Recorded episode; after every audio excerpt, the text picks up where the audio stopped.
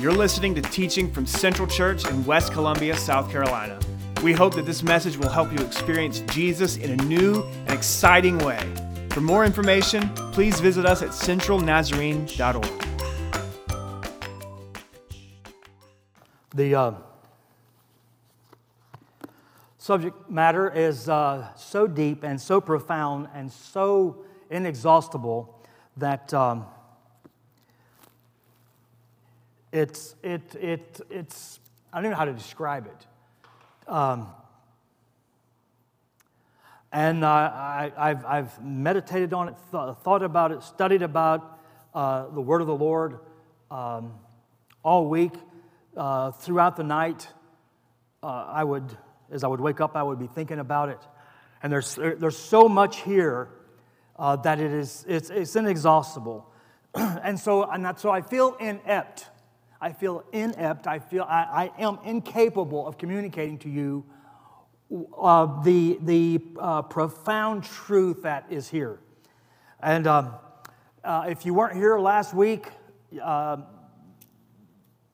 you won't, um, I won't share with you all that I shared last week. If you were here last week, I will share some of the things that I shared last week.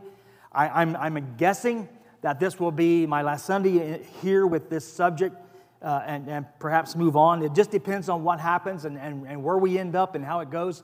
So, uh, so I'm going to just ask that you will pray because I am not capable of communicating to you what you need to hear. Uh, God, the Holy Spirit, has to take it and illuminate your heart and your mind and bring to you the word of life. Uh, I am not able to do that. And, and so I recognize that, I confess that. So I ask God the Holy Spirit to help uh, in, in my weakness, be strong, O God, and let your word be uh, established, which you establish it. It will not be shaken. Uh, you have spoken.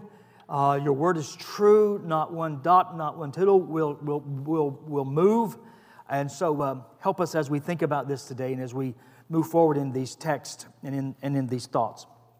So, um, when, I, when the scripture says in Genesis uh, chapter 1 and verse 3, it says, And God said. Now, that, see, you've heard that all your life, so that really doesn't, like I think I said last week, that doesn't really ring a bell. That doesn't really, like, send goosebumps all over you. You, you know that. You've heard it so many times that it, that it really doesn't rattle us or shake us or, or disturb us but, but it is it's, it's important, and it's, it's in the very first book. It's in the, it starts out in the third verse of the very first book. And God said, and when God says, we, we need to be listening because it is the foundation of existence and truth. Whatever God says is the foundations of existence and truth. And that is so, so important. And so the Hebrew writer, and I'm, I switch now, go to the Old Testament, I'm switching over to the New Testament, to the text of last week in Hebrews, in the, in the, um, uh, the first chapter, verses 1 through 4, the, the, the writer of Hebrews says in, in various times, in various ways, in the past, God spoke. But in these last days, God has now spoken through his Son. And the implication of that is there is not another word coming of self revelation of God. Jesus, you can't get better. There's not a clear word there's not another revelation coming. Jesus is the exact representation of the Father. And so you need to nail that down. You need to nail that down. There is not another prophet, there is not another word, there is not another anything that, that can say other than what Jesus has said to make God more fully known. And you really need to, to nail that down because, because times are coming, in fact, already have come, that even the very elect, if it were possible, would be moved off from the faith, would have their faith taken from them, stolen from them, or they'll give it away. They'll give it up. So you need to nail that down because times are coming. We have lived in a cocoon, so to speak, at least most of my life, where the cultural milieu was about, about Christianity, your church, your school, your neighborhood, your neighbor, your grandparents, your grandmother, your mom and dad, pretty much everything kind of supported a, a Christian worldview. That is not so today. In fact, the world system has always been and is now more than ever militant against Christian faith. Part of that is our own fault. Part of it is because the enemy is always working to undermine real faith. Well, when the prophets wanted to speak and they wanted people to know that it was a serious word, there was this prophetic formula, and they would say something like this Thus says the Lord. And if the prophet ever said that word, then you, you need to be paying attention to what the prophet is saying because God is speaking through his servant. So the writer of Hebrews says that now God has spoken through his son, the final word of revelation, uh, of self disclosure to the world, and it is Jesus. Um, Jesus is the exact representation of the Father. So neither Jesus nor the apostles, uh, none of, of, of New Testament scripture allow for any other self disclosure of God that can exceed or is greater than Jesus. And so every other so called revelation, every other so called truth is not that if it diminishes in any way who Jesus is and his supremacy. It is not to be accepted.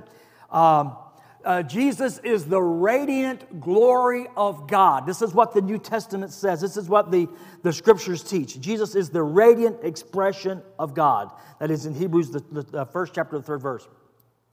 And Jesus said, I repeat this from last week and however many times before, Jesus himself said, Watch out, watch out, so that no one will deceive you. Because, because the demonic, Satan, is much smarter than you are. He's just smarter than you are.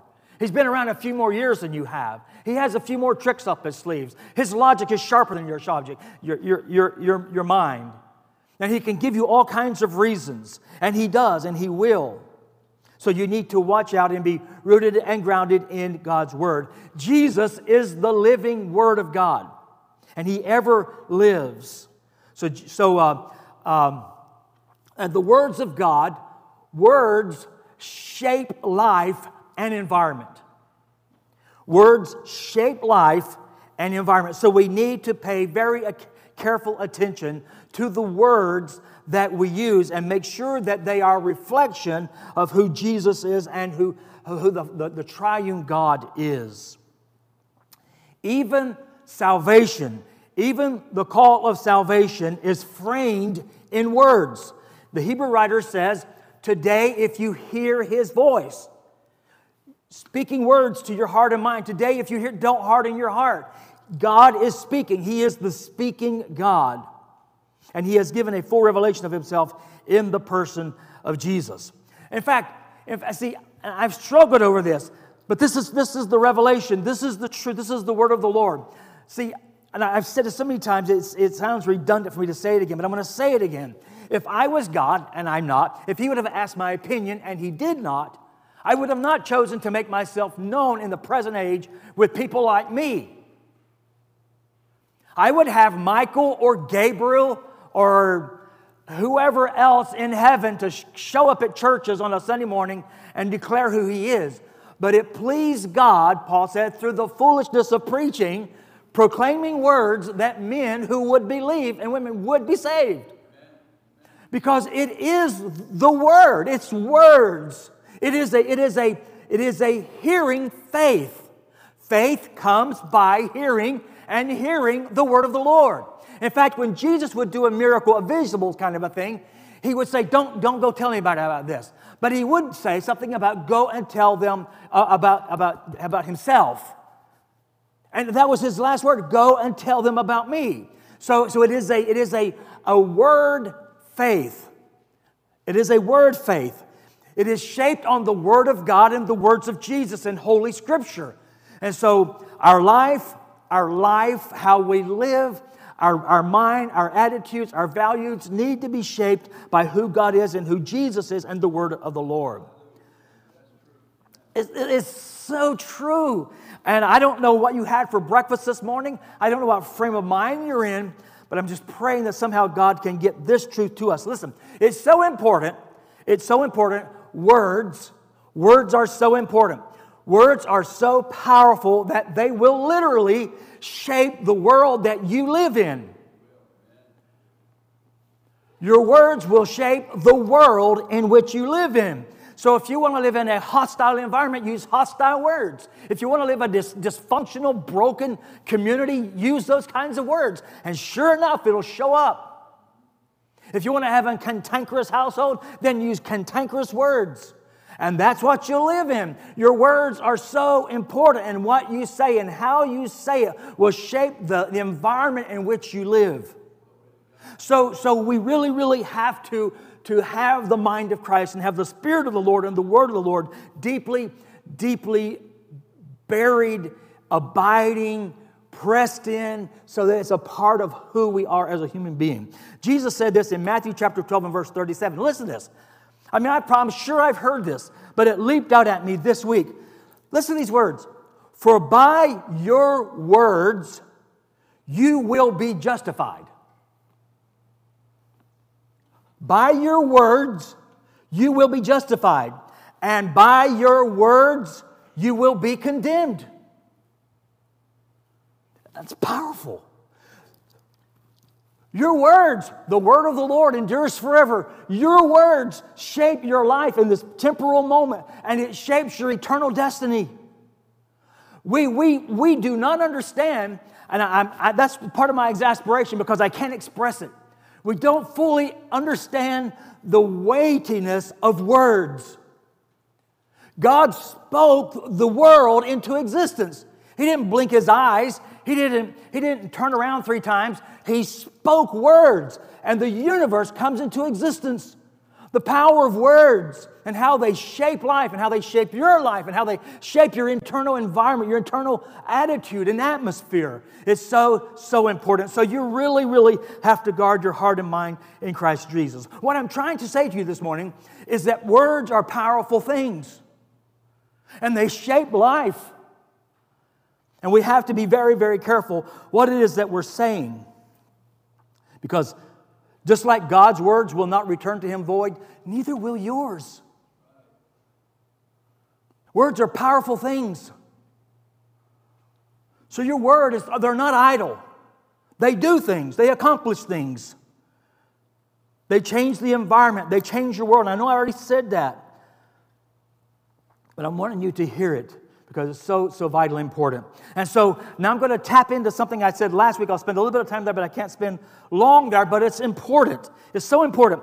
In ancient times, 2,500 years ago or more, it, was, it, it, became to be understood by those uh, who, who we look at as, as uh, wisdom seekers and, and philosophers and, and wise men uh, and women at the time that there was something, something about the created order that, that sustained itself. There was something about the way things were that, that kept things organized. And, and uh, why does the sea come up to the seashore and go no further? Why does it do that? It's so deep, it's so powerful. Why does it do that? You know, what makes the wind? How can we tell what the weather's going to be like? How is this so put together like this that we can understand it and we can relate to it and we can predict things and, and, and we, can, we can trust gravity? We know that if we go to an edge of a cliff, we're not going to float up, we're going to fall down.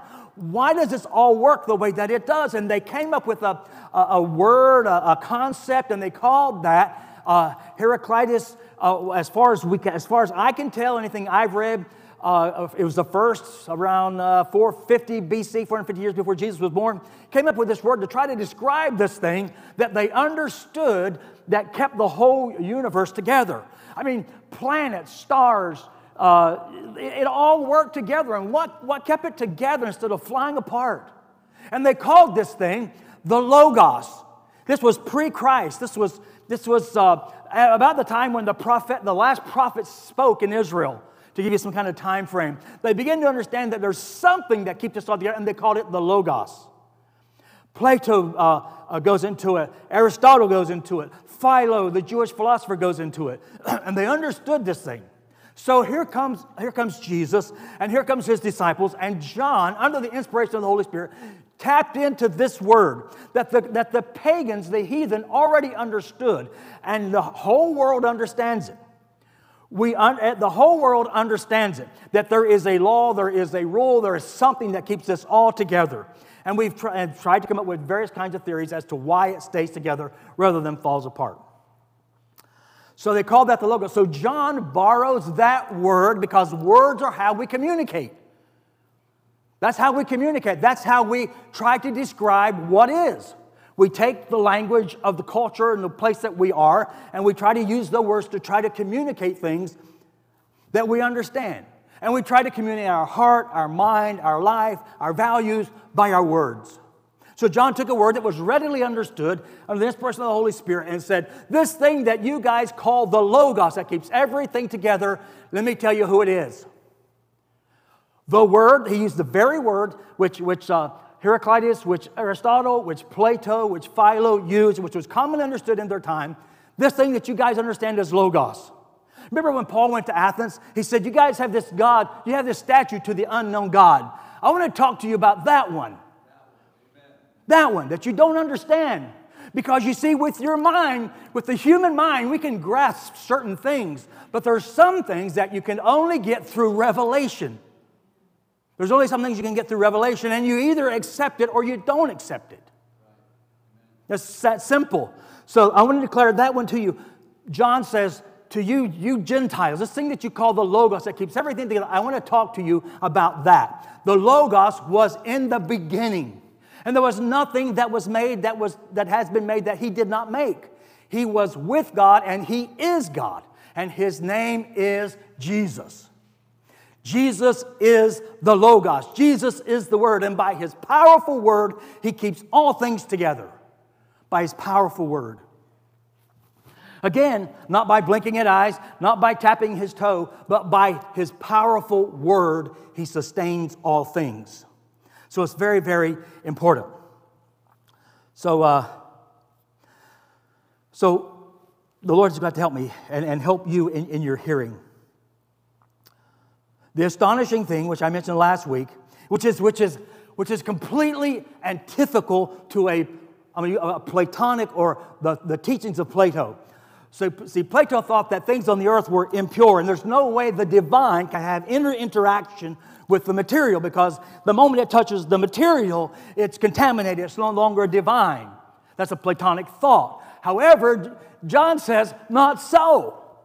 The Word, the eternal Word, became flesh. And this is Jesus, God with Emmanuel, God with us.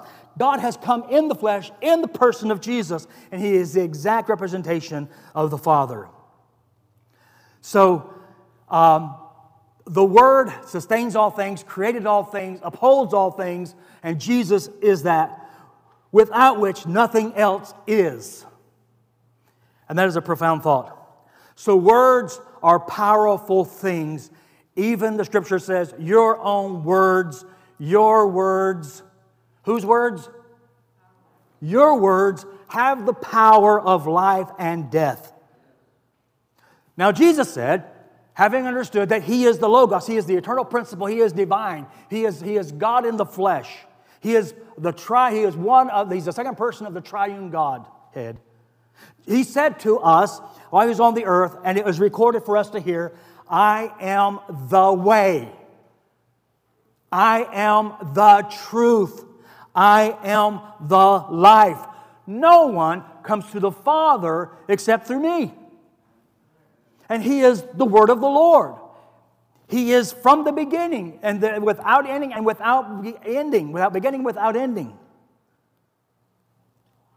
So, so here's the deal. So your thoughts, the words of your mouth, the attitudes of your heart need to be in alignment with who Jesus is. The truth and life, His truth and your life need to line up.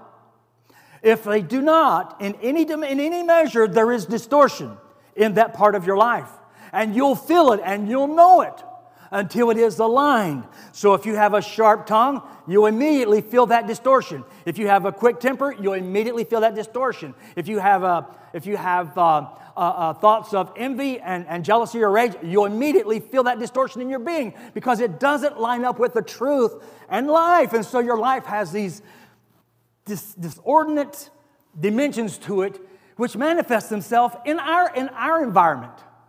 I hope that you're able to hear what I'm trying to say. So, like I said last week, it's bad enough if you just had that disordinate thing in you. That would be bad enough. But, the, but, but to make it worse is that, is that it, it, it reverberates out into our environment. So if you're a cantankerous at home, guess who all has to deal with it? Everybody at home. If you're a scoundrel at work, guess who has to deal with that? Everybody at work. If you're cantankerous at church, guess who has to deal with that? Everybody at church. So it's not just you. Your distortion vibrates, reverberates out far from you. But if you are a person of peace and a person after Christ and a person of holiness and you bring that into the environment, guess who gets the blessing of that?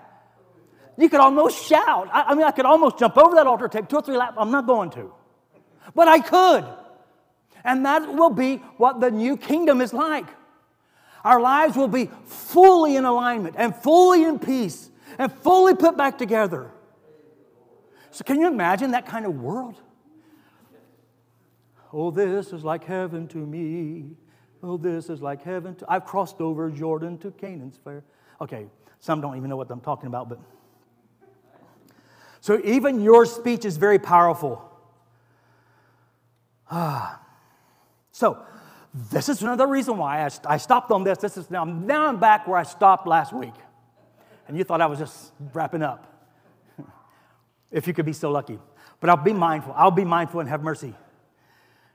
Okay, so this is why it is so important that we do not lie, that we do not tell untruths, that we speak the truth. Because God speaks the truth. So it's important for us to speak the truth. Now, I almost got myself in trouble by trying to make application to this truth, is that your truth has to be measured with grace because you can be so truthful, you can be so ungodly. So Jesus came full of grace and truth. If he just came with truth, we would be annihilated. So he tempers it with grace and truth because he, he speaks in a way, so, so listen, he speaks in such a way so that what he speaks is for my good. Not to kill me because he could do that now. He speaks in such a way so that it's for my good. So when you discipline your children, it's not because you're trying to ruin their life or necessarily just to call them out, which you could do, you could do that.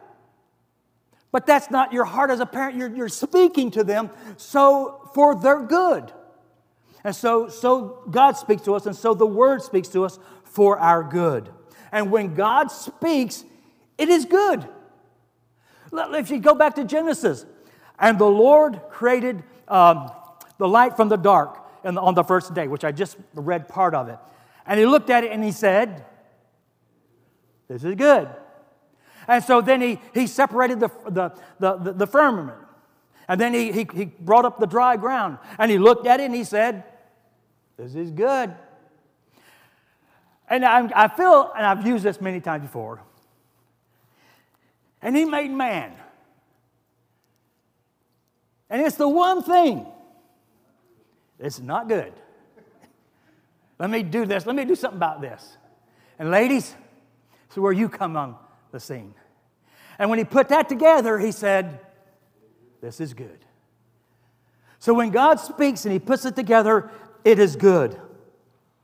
Now, any philosophy, any cultural value, what's another word? Whatever word that you want to put that's, that's synonymous or similar to those words that is not in alignment with what God has spoken will bring about disorder, dysfunction, and death. You can mark it down. Now, it may not be in the moment, but it's coming. I mean, you can look back in history. You can look back in history, as far back as you want to go, at any time, with any people, on any continent, with any nation that sets up a system that is not in harmony with God, what God has spoken, death lies right there. And we're not that far away, less than 100, 100 years, than the slaughter of millions of people from atheistic communism in China and in Russia and even North Korea and other places in the world like that. Who, who, who, who owned for themselves a value system that was not in alignment with who God is. And death and carnage happens. Even, we don't have to look over there, we can look right here. Any time, any value, or any system that is put into place and is acted upon that does not line up with who God is as revealed in the person of Jesus, death lies at the door. It just does. It's axiomatic. You, you, you, it, that's the way that it is. Jesus, when Jesus said, I am the way and the truth and the life, but you don't follow that, you're not going to have life. You're going to have distortion, you're going to have disorder, you're going to have brokenness, you're going to have marring and scarring of life, and eventually death. Because that's where it goes. And it doesn't matter if it comes at the hands of the state. It doesn't matter if it comes at the hand of a parent. It doesn't matter if it comes at the hands of a police officer. It doesn't matter if it comes at the hands of, of the church. Anytime any value is put in place that is not in alignment with what God has said and who Jesus is, death is right around the corner. It's just the truth. And when we do not value an individual as an individual created in the image of God. Now, listen to that. Whenever, whenever, whoever, wherever, any individual, any individual, who does that exclude? Who does that exclude? Does that exclude anybody? Any individual that is not created as an image bearer of God. Death is just right around the corner. How do you think? See, Germany, Germany wasn't some, you know, dark continent down in the very darkness of Africa in its darkest hour. Germany was a first world nation with great power and Christianity all around it in churches and steeples and preachers and priests. But the culture, the culture began to buy into a lie that some people, some people were not image bearers. And they killed, not in a pagan, Gothic, third world country somewhere, in a first world country, Western country, killed over six million human beings under an idea. So I'm trying to say, you see, that's why, this is why it's so vitally important. I don't care who you are, I don't care what your credentials are, I, I, I don't care how money, much money you have or how much money you do not have. If you are not rooted and established in the word of the Lord, you do not know how evil of a human being you can be. You, you don't know. You don't know the wickedness and anger and outrage and hostility and distortion you can reverberate out into the world. What was it, two years ago? A young boy goes into a church in Charleston, had given himself over to a lie, and he goes into a Bible study and kills as many as he can. How can that be? Well, it's like, who was it? John Bunyan said, except for the grace of God, that could be me. You see, you need to take seriously how wicked and how evil you can potentially be.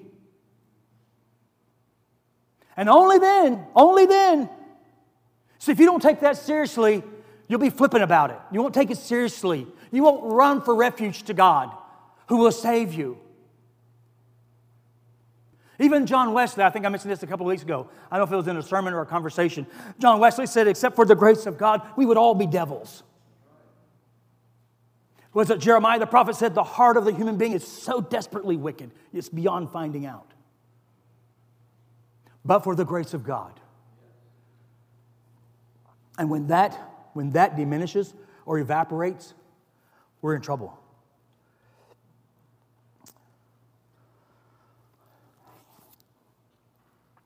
What happens is we're bad enough. The devil gets a lot of credit for things that we do. I'm not kidding. Well, he gets way too much credit. Way too much credit. Listen, the devil didn't make you do nothing. He might have tried to entice you, he might have tried to tempt you, but it was you. It was me. So the Hebrew writer, once again, whoops. Oh boy. So the Hebrew writer says, and I'll, I'll tell you what he says here in just a minute. Here it is. The word of the Lord, the word of the Lord is quick and is powerful, meaning it's alive and it's active, and sharper than any two edged sword, piercing and penetrating, even to the soul and the spirit. So even the meanest, cantankerous, hard person that you know of, when they quiet their mind and they quiet their spirit and they lay their head down on the pillow and they're going to shut the world out because they've cussed it enough for one day. Why you act like that? Why do you talk like that? Do you really want to be that kind of human being? Do you really want to go there? Do you really want to be angry all the time? But Paul said, the things of the Spirit are spiritually discerned. So if they shut their mind off, oh man, I got to learn this thing better. So when they shut their mind off to the quiet whispers of the Spirit and reject, listen to this, and they reject the gentle prompting of the Spirit of the Lord, their spiritual eyes become blinded. Their ability to discern and to see becomes blind. And, and the scripture talks about they exchange the word of God for a lie. And so this is what's so scary is that God sees their heart and he sees that they have rejected the truth of his word. And so it says that he gives them over. He gives them over to their own lie or the lie that they bought into. He gives them over to it. And then the, and Paul goes on to say in Romans, the first chapter, and so he gives them over to all kinds of, of just crazy life, crazy life that they choose. Jesus said in Matthew chapter 6 and 23 if the light within you is instead darkness, he asks a question, doesn't give an answer to, how great is that darkness? The God of, uh, Paul again says, the God of this age blinds their eyes so they cannot see the truth and the beauty of the face of Jesus. And what he does then is he blinds them and then he, he, he compels them, he, he drives them, he whispers to them, go ahead and live your own truth. See, if you don't, if you don't accept God's truth, guess what you're going to do? You're to make up your own truth. You're going to make up your own. And I said last week, I, I despise that phrase. Well, his truth is this, or her truth is that. There is the truth. Now, you can have a perspective or an opinion, but the truth remains. And it may be that your perspective or your opinion might need an adjustment, or mine. But there is a truth, and there is a way, and there is a rightness, and there is a path to walk. The scripture says there is a way that seems right to men, but the end of it is destruction.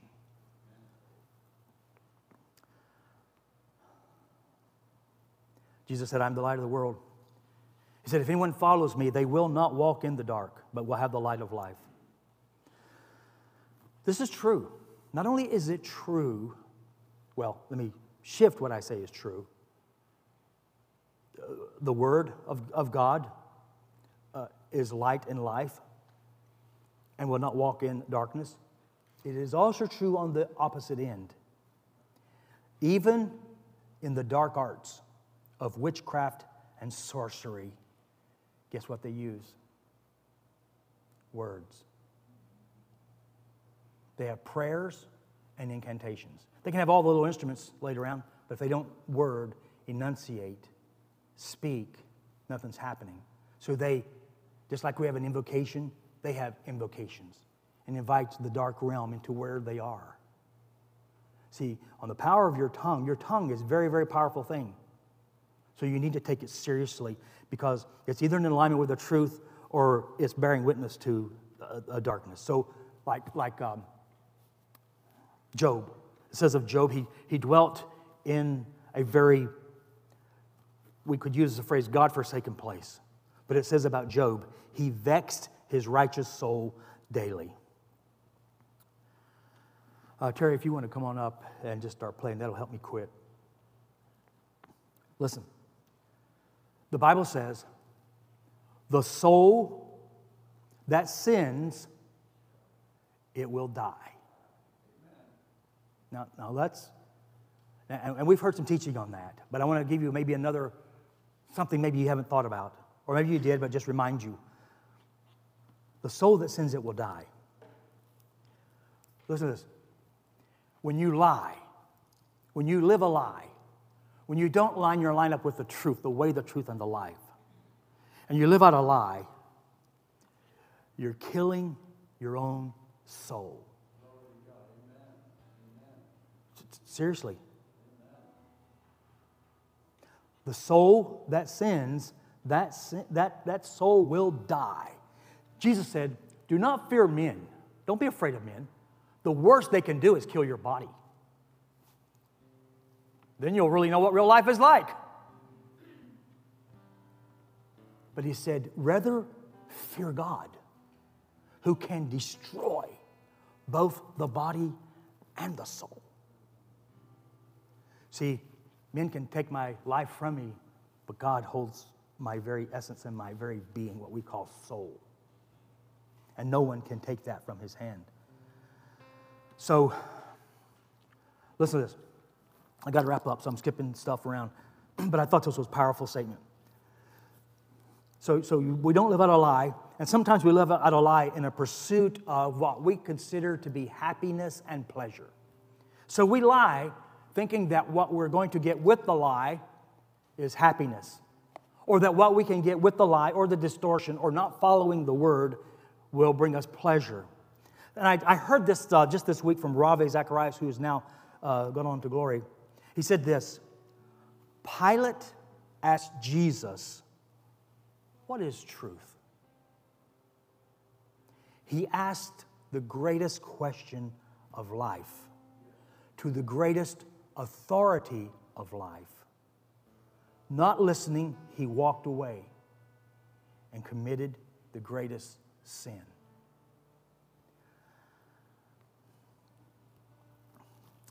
I'm closing my Bible. That should be a good clue, make you feel better. A Hebrew proverb Happiness and pleasure are like shadows. Now, listen, I'm, I'm almost done, seriously. So, so just engage just for a few minutes. If you can get this, it, will be worth coming to church for. Not because I said it, because it's, it's an old proverb. Happiness and pleasure are like shadows, they are byproducts of the light. They can't create themselves, they're just byproducts. And we wear ourselves out chasing happiness and pleasure. Now, hold on. As long as you are facing forward, moving toward the lights, guess what always follows you? The shadows. Well, we'll call them happiness and pleasure. But if you turn to try to capture the happiness and pleasure you will always be chasing, never fulfilling. The only happiness, the only joy, the only real peace is the Son, who is light and life and the expressed Word of God. So be careful of your words. Make sure they align with His Word and let everything else fall. Make sure that you speak the truth in love, measured with grace, seasoned with salt. And the word of redemption and salvation is in your mouth and in your heart. Let me read you this final verse, and I'm done. Romans 10 8. The word, the word is near you, it is in your mouth and in your heart. That is the message concerning faith that we proclaim to you. If you declare with your mouth that Jesus is Lord and believe in your heart that God raised him from the dead, you will be saved. Listen to this. For it is with your heart that you believe and are justified, and it is with your mouth that profession is made to salvation. So, whatever you do, seek the way and the truth and the life, which is Jesus. And let your words, let your value, values, let your life a reflection of that. And everyone around you will be blessed. Lord, your word is the way, the truth, and the life. Jesus, you are that. So I pray, Lord, this morning that we as your people will uh, give a diligent heed to what you say and who you are. You are the living word. And you have left to us the Holy Spirit that is able to speak to us in the present moment in our hearts and lives. And in your presence, we are changed, we are transformed, we are new creatures in Christ Jesus. So, as the scripture says, let the words of my mouth and the meditations of my heart be acceptable in your sight, O Lord, my God, my Redeemer. Now, go in peace and in the word of the Lord, and let your light so shine before others that they will see your good life and glorify your Father in heaven. Amen.